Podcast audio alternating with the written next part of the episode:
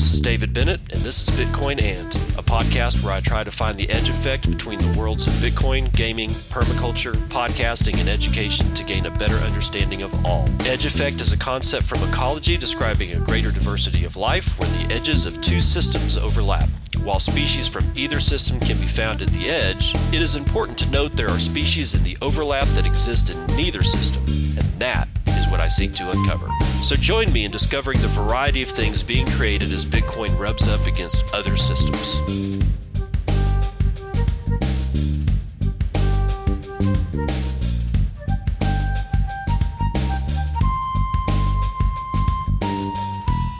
Good morning. Uh, it's 9:51 a.m. on November the 2nd, 2018. Getting this off a little bit late because I went to school with my son and had breakfast with a whole bunch of kindergartners, and it was a lot more fun than you might think. Um, that said, let's get into vital statistics. It looks like Bitcoin's getting a nice little, well, a, a nice little recovery, not really a bump, uh, from the uh, red candle that we had a few days ago. And its price is averaging 6,417.93 it looks like the high is going to be at HitBTC with 4,209, and the low is going to be Gemini with $6,357. Uh, transactions over the last four hours nominal um, 268,967 with 11,000 transactions per hour see sent over the last uh, 24 hours is 1 million bitcoin. Average sent per hour is 42500 bitcoin. Average transaction value is up 3.79 btc and a median transaction value is stable at 0.035 or about $220 united states. Block time is back to where it should be 10 minutes and 26 seconds. Blocks over the last 24 hours is 136 with average uh, six blocks uh, average per hour. Reward per block looks like they're uh, picking up uh, 0.128 BTC for fees. 17, 1700 uh, Bitcoin have been generated in the last 24 hours with 17.4 BTC taken in fees. We've lost 7.6% of the hash rate in the last 24 hours. It's down, sitting around 55 uh, 0.6 exahashes per second. Uh, last GitHub commit was yesterday, uh, November the 1st. Uh, Bcash is still has yet to commit since September 29th. Um, Bcash is still seeing uh, a whole bunch of transactions per over the last 24 hours. Uh, it's sitting at 453,875. Again, people not organic. Across the board, Ethereum has finally crept back over the $200 mark on average. Bcash is 457, Litecoin is 51.7, Ethereum Classic is 9.18, Bitcoin Gold is 27.49, and Dogecoin is smack dab where it should be or where it has been at 0.0038. Um, that's going to do it for the vitals. Other than to say that something's going on with uh, with Bcash. Be be on guard uh, for so I don't know what's going on with this thing, but it has gone from an average transact or transactions over the last 24 hours used to average around 17,000 to 20,000 and for the last 2 days it's been in six figure territory uh, watch out. Somebody's about to pull something sneaky. Let's move on to the morning. Oh, no, wait. Let's move on to uh, Bitcoin history.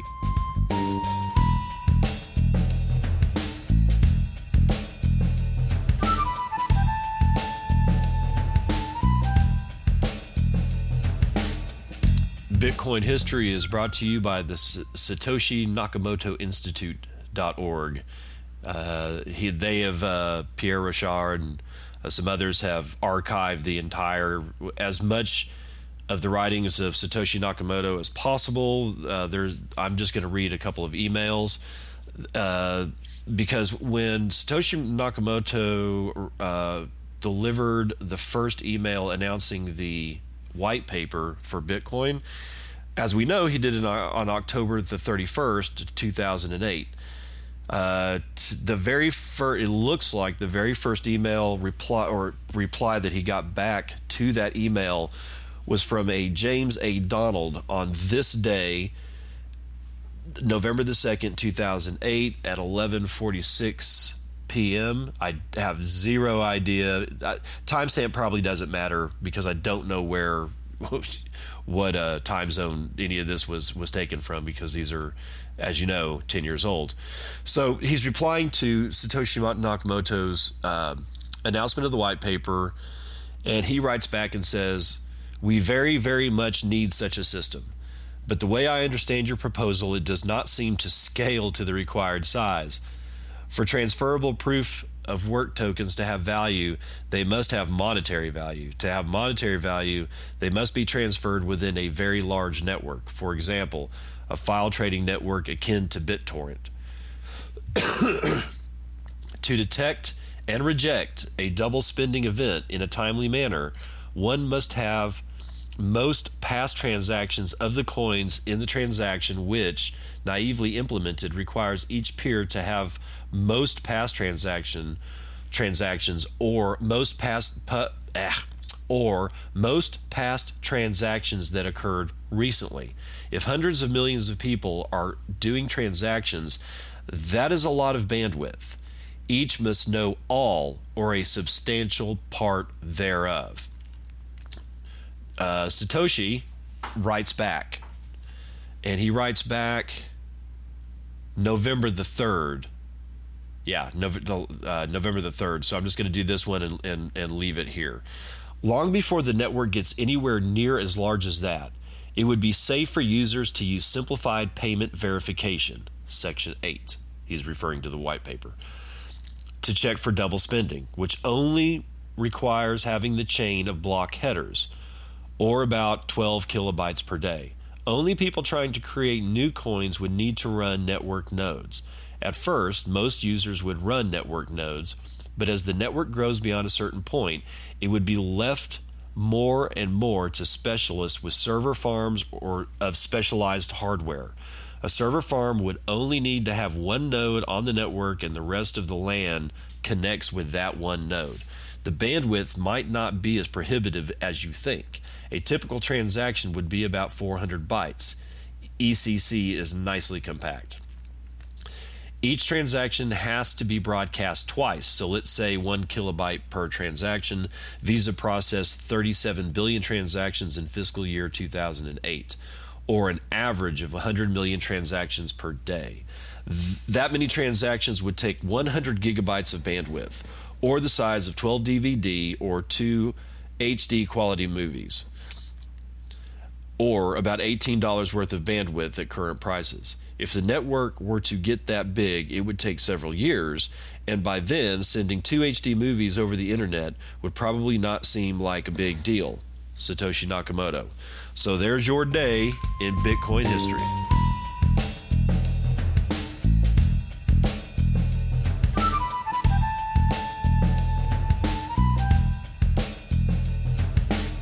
Morning Roundup is brought to you by Lulz, specifically the lulls of the uh, letter that Tether produced vouching for their uh, uh, bank deposit uh, bank deposits.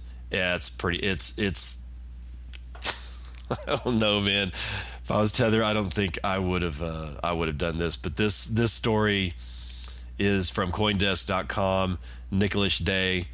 Um, stablecoin issuer uh, Tether Limited confirmed Thursday it was banking with Bahamas based Deltec Bank and Trust Limited and published a letter purportedly from the institution as evidence of its reserves. The company, which issues the controversial Tether USDT stablecoin, has long been under fire over concerns that it does not have the fiat holdings to fully back the tokens in circulation. It had been rumored for weeks to be working with Deltec, but did not previously acknowledge the relationship. The acceptance of Tether Limited as a client of Deltec came after their due diligence review of our company, the issuer said in a blog post, adding, this included, notably, an analysis of our compliance processes, policies, and procedures, a full background check of the shareholders, ultimate beneficiaries, and officers of our company, and assessments of our ability to maintain the USD peg at any moment and our treasury management policies. So, okay, so you know, I won't read the whole thing, but but what I do want to do is, uh, oh, good lord, where'd it go? Is read the letter. Hold on for a sec. Okay, I found it. All right, so um, this is from this is from Tether. Uh, this is their Tether banking relationship announced. Uh, it's on their on their website, and it states Tether Limited is pleased to confirm that it has established a banking relationship with Deltec Bank and Trust Limited, a 72 year old finan- financial institution with headquarters in the Commonwealth of the Bahamas. The acceptance of Tether Limited as a client of Deltec came after their due diligence review of our company. This included notably an analysis of our compliance processes, policies, and procedures, full background check, blah, blah, blah. We've, we've already read that. So, but it does include a direct link uh, to the PDF that to the PDF that is the letter from Deltec Bank, and I want to read that to you now. Uh, dated November 1st, 2018, Tether Limited and they give their full address in Taiwan. Um, they talk, I don't know, man. I don't know if I don't. I I would have re, probably I would have redacted that if I was if I had been Tether. But there it is. Their full address is for all the world to see. Dear sirs. We hereby confirm that as of close of business on October 31st, 2018, the portfolio cash value of your account with our bank was 1.831 billion dollars US. This letter is provided without any liability, however arising on the part of Deltec Bank and Trust Limited, its officers, directors, employees, and shareholders, and is solely based on the information currently in our possession. Yours faithfully, Deltec Bank and Trust Limited. And there's like literally a squiggly line and a, like a little dot with a slash as the signature line. So, a couple things about this. This letter doesn't mean shit. Um, yeah, I'm sorry. It it, it doesn't. It it. I have no idea if Deltec sent this letter, and even if they did, listen. We're, we're going to come back to Deltec's uh, authenticity here in a second the port it states that the portfolio cash value of your account with our bank was 1.8 billion dollars. Okay is that that's not saying that this is USD held in an account. It's the cash value. They could for the love of god no have a shit ton of EOS held. They could have other cryptocurrencies. They could be sitting on uh, other foreign fiat currencies. We don't know. We just know that as of October 31st, 2018, the portfolio cash value of the account was $1.8 billion USD. All right. So that doesn't matter because we don't know if it's, at that point, we don't know if it's pegged to the dollar or not. Because if it said, if it had said the cat the cash in USD of your account with our bank was 1.8 billion dollars, that's one thing. That is not what this says. It clearly says cash value. So automatically, I don't believe it. Second thing, there is no seal of the bank on this. There's just their telephone number, their um, website, and their PO box in the Bahamas. Okay, no, no, no, no, no, no, no, no, no, no. What probably should have been done is that they should have included that bank's medallion. All banks have a medallion. It's sort of like uh, going and, and like I had to go get a bank medallion for I, I had uh, was trying to recover a lost savings bond, and uh, the way that I had to do it through the U.S. Treasury is they said, look, you know, we'll do this, but you need to you need to go to your bank and they need to seal this, uh, basically sign it with their bank's medallion, and it's like getting um, going to a. Um, it's sort of like getting notarized, like a document notarized, where you sign, they sign, and then they stamp it with a seal of the notary public. Um, I don't know what other countries do, but in banking, banks have a medallion, and I had to go get them to seal this letter to the U.S. Treasury with a medallion. And what the medallion did was prove to the United States Treasury that they have a relationship with me. Um, it proved without beyond a shadow of a doubt that I have that I bank there, that they have my social security number is on file. They know my account numbers clearly. They know where my address is because they're sending me bank statements. They know my they know they know me. That's what the bank medallion provides. There is I mean in this particular case, even though it's the bank themselves sending this, they didn't seal it with their medallion. Now, I don't know if that really is going to make a whole bunch of difference, but one thing is clear for me without that, or without any other kind of proof whatsoever, this letter means absolutely nothing. Absolutely nothing. So, not probably the best move Tether could have made to ensure the the public will trust them. Moving on up the stack. Uh, Murchandamus at M U R C H A N D A M U S tweets out PSA blockchain.info is out of sync. Their block explorer is showing a transaction with 508 confirmations still as unconfirmed. Don't rely on data from blockchain solely. Check other explorers as well, e.g., smartbit.com.au or btc.com. And that's good advice because looking into the uh, screenshot that he provided, um, it's clear that at the same time, or it seems that, yeah, at the same time, that blockchain info was showing a particular block, and they give the, the uh, block address. Um, as being completely unconfirmed, whereas SmartBit was showing it at, with 508 confirmations. So nothing against blockchain.info, but it's good advice to if you really, really, really need to find out if a transaction that you've made or expect, you know, or a transaction that you're interested in is confirmed, uh, check two or three block explorers, not just one. Block.info is not the only block explorer. It's probably the oldest, but um, you know, even though that it's the oldest, uh, it's still it's still got out of sync. So there you go. Be careful where you get your information. Next up in the stack is a bummer. Bummer, bummer, bummer. Because I like Charlie Shrem, but it appears that Charlie Shrem is get, getting sued by the Winklevi for $32 million in Bitcoin. And this is uh this is out today. I really wish authors would put their their byline. Stop Good God. Okay, well, this is from coinspice.io, but whoever wrote this, I, I can't find their uh, their byline, so I can't give uh, give their uh, appropriate appropriate kudos. Bitcoin pioneer Charlie Shrem sued by Winklevoss. The lawsuit erroneously alleges that about six years ago, Charlie essentially misappropriated thousands of bitcoins. Shrem's lawyer wrote in a release statement on this matter. Nothing could be further from the truth. Charlie plans to vigorously defend himself and quickly clear his name.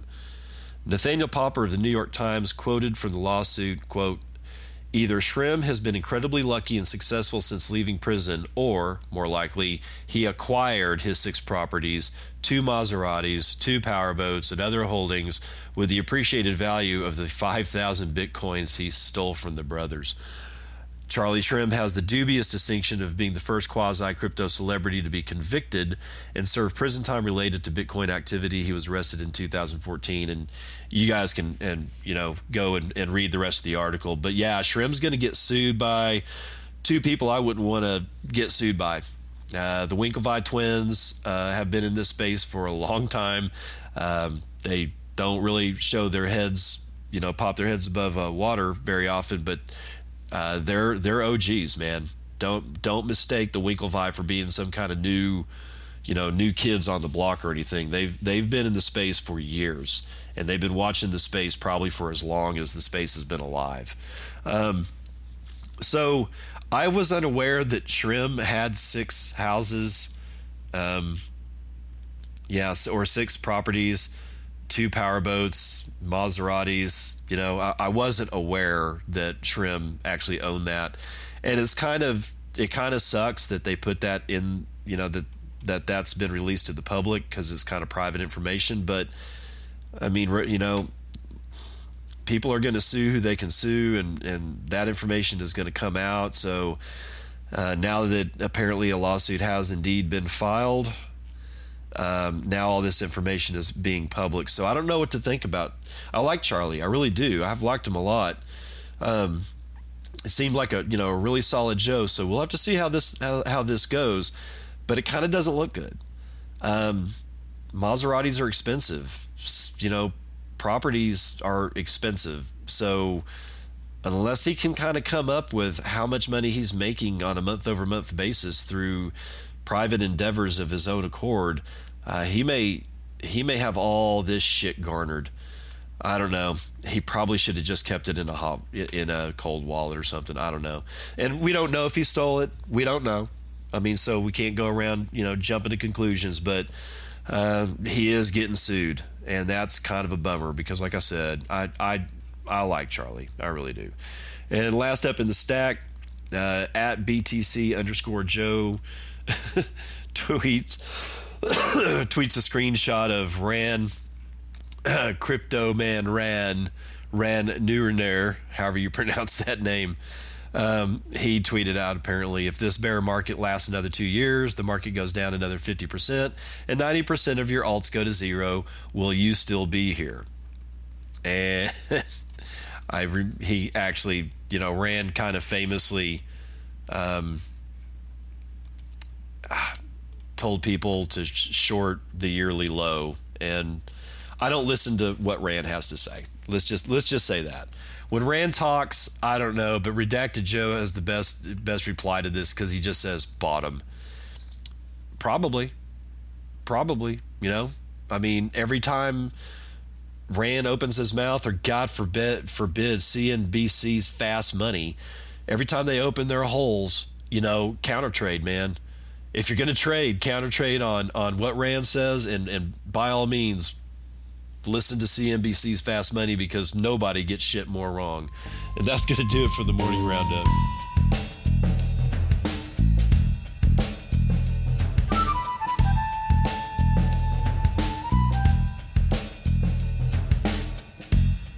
Marty's Bent, one of my favorite times of the of the show. I love reading Marty's Bent to you guys.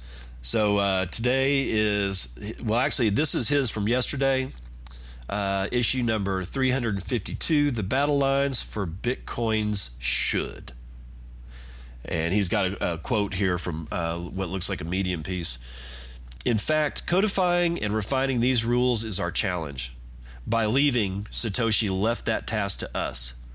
Consistently define the protocol, give it a soul, and let it grow and adapt while being true to its original essence. This is an ongoing challenge, and we learn more and more about its essence with each passing battle, hostile fork, and attempted corporate takeover. Marty's Bit. When you get a chance, make sure you put 15 minutes aside to peep this piece, link given, that Nick Carter dropped last night as most of the world was collecting plus consuming candy, imbibing alcohol, or a combination of both. As always, Nick does an incredible job of lucidly describing Bitcoin's current condition in the context of its whole existence. One thing I love in particular that Nick brings to light Bitcoin's unorganized, chaotic, and undefined governance structure gives it a soul that keeps advocates engaged and passionate. We are currently we are currently in a lull after a long fought war over the block size. The dust is settling, narratives and marketing pitches are being fine tuned and consolidated, and the bear market is beginning to bore the hell out of everyone. There will be more turmoil ahead. I think Nick's attempt to help define what has caused strife within Bitcoin in the past is incredibly important as we develop a new base from which to argue during the next inevitable disagreement over the future direction of the protocol. Do yourselves a favor and read it. Final thought MailChimp was down for most of the morning, so I wasn't able to go in as much as I would have liked to. Back to wage chucking. Sorry, back to wage cucking. Yeah, I hear you, Marty. Um, yeah, Nick Carter is an excellent, excellent writer, and if you're not reading um, at least a couple of his pieces, you know, a couple of his more famous pieces, you, you, are missing out. Uh, Nick's got his head wrapped firmly around what's going on, um, and he is uh, very, very, very seldom, seldom does he write anything that um, not very, very important to to you know sp- keep in your back pocket. So uh, we want to thank Marty Bent for Marty's Bent, and you can find Marty Bent over at Marty's Bent on Twitter, and we will read Marty's Bent when Marty Bent has a new Marty's Bent.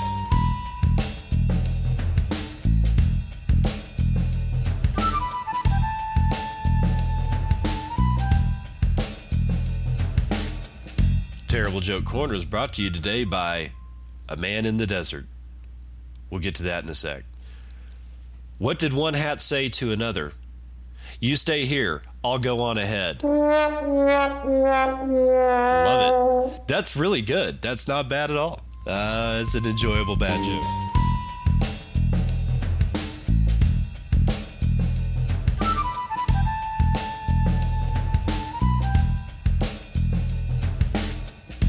Today's Daily Train Wreck is brought to you by Nick Carter who has an excerpt from a Wired magazine article about, uh, uh, well, Nick says how Wired thinks we do key management. And the excerpt says, uh, Hardcore crypto fans sometimes take it up a notch, resorting to paper wallets, i.e., a sheet of paper printed with a string of digits, or an equivalent QR code which can be typed or scanned at the time of payment. It is not infrequent for these offline or cold storage wallets to be guarded in oddball ways, including Faraday cage equipped air gapped safes or padlocked briefcases perpetually lugged around by their owners.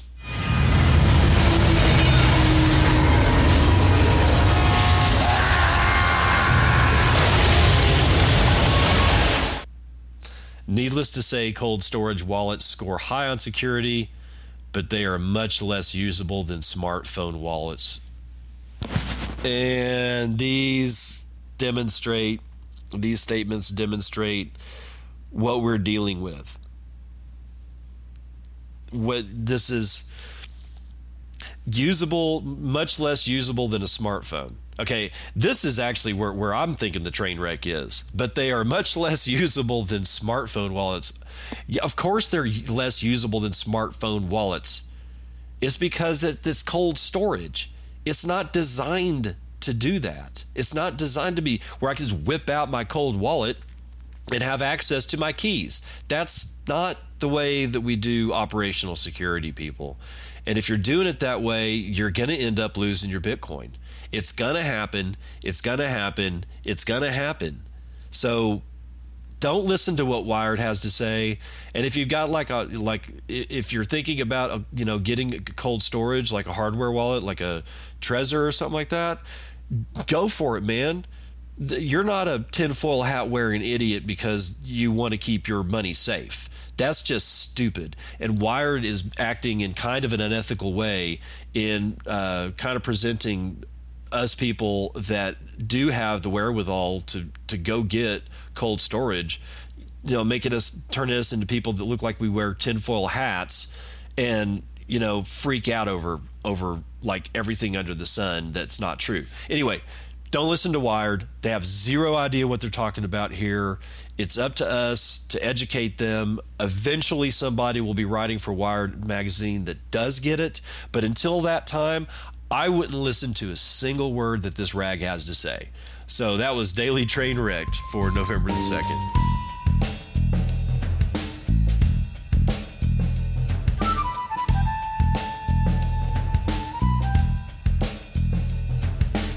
Okay, before I get into the outro here, I'm going to get some. Uh, I want to get some final words in because a very good friend of mine, and you know who you are, uh, last night sent me uh, an article from the New York Times, and um, let me uh, let me go back to the actual to the actual thing. Um, yeah, because he he sends me this this article. A cryptocurrency millionaire wants to build a utopia in Nevada, and you know he's new to to he's new to what's going on here. Um, and I wanted to take a few minutes to kind of address the fact that I, I kind of I didn't blow up, but I, I'd said stop listening to these people. They are all scammers.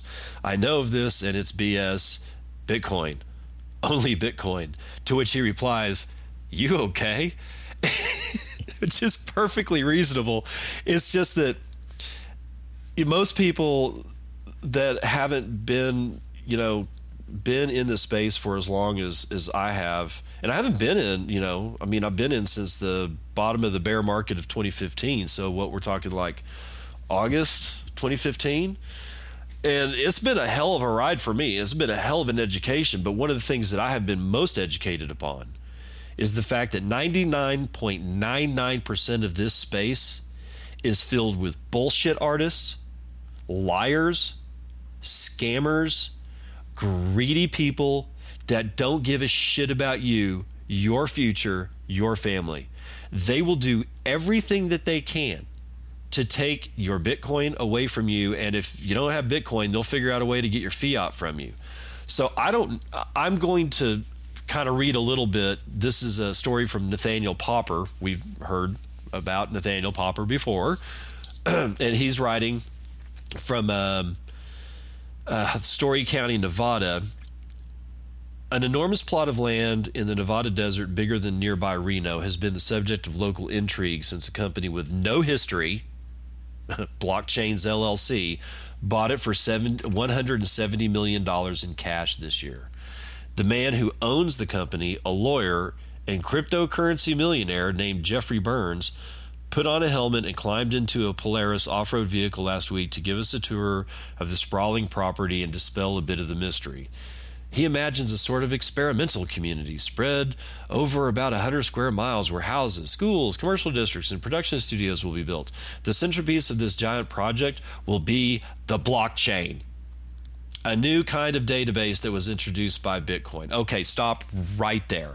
Stop it.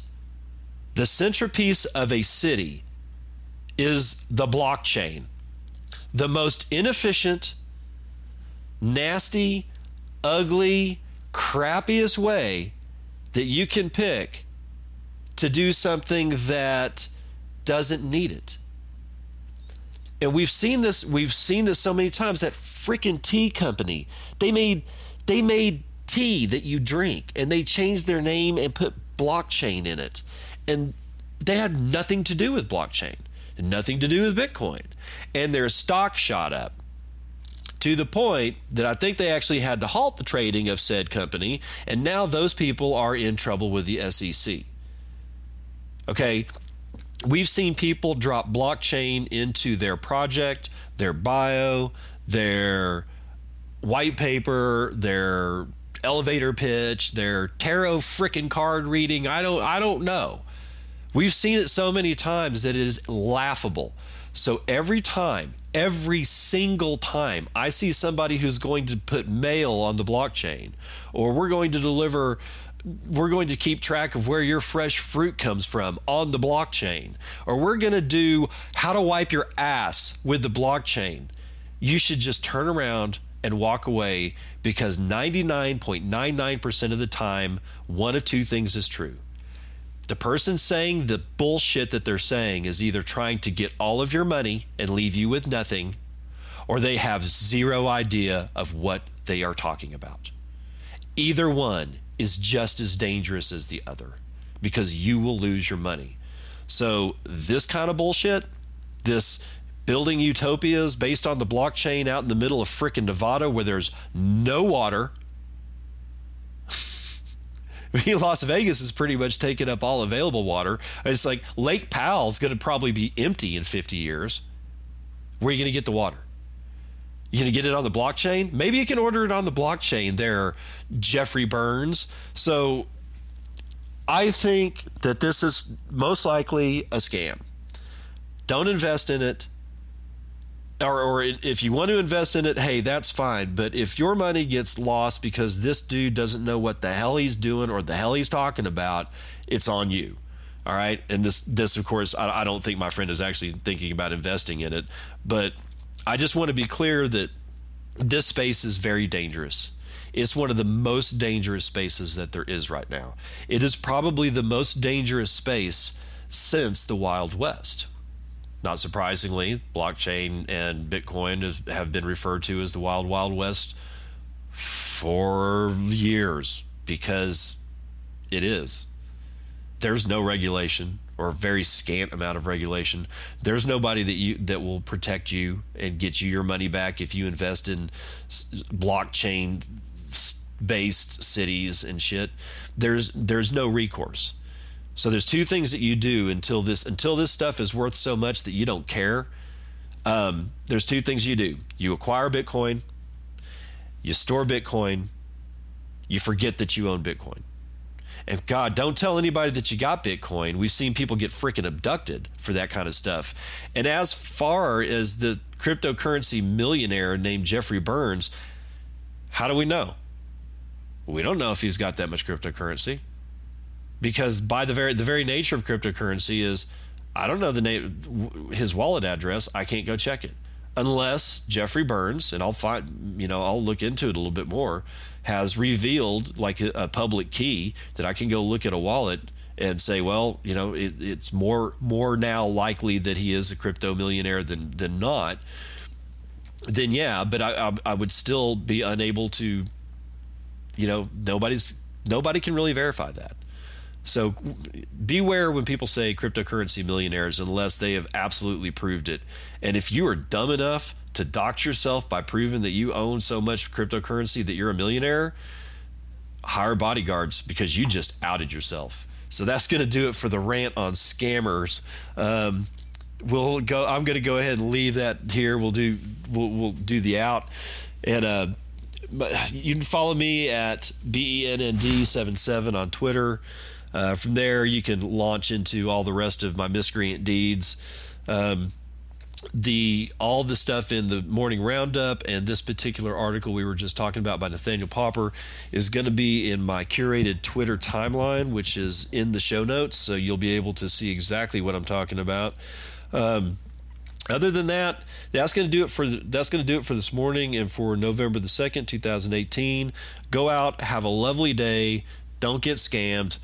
Please don't get scammed. Please don't get scammed and we want to wish our brother Charlie Shrem uh, luck in his um, fight with a upcoming fight with the Winklevi. Um, I hope he I hope he didn't I hope he didn't steal those coins. Is all I got to say. And if he didn't, then I wish him all the best and I wish him all the luck. Um, otherwise, we'll catch you on the other side. This has been Bitcoin and and I'm your host, David Bennett. I hope you enjoyed today's episode and hope to see you again real soon. Have a great day.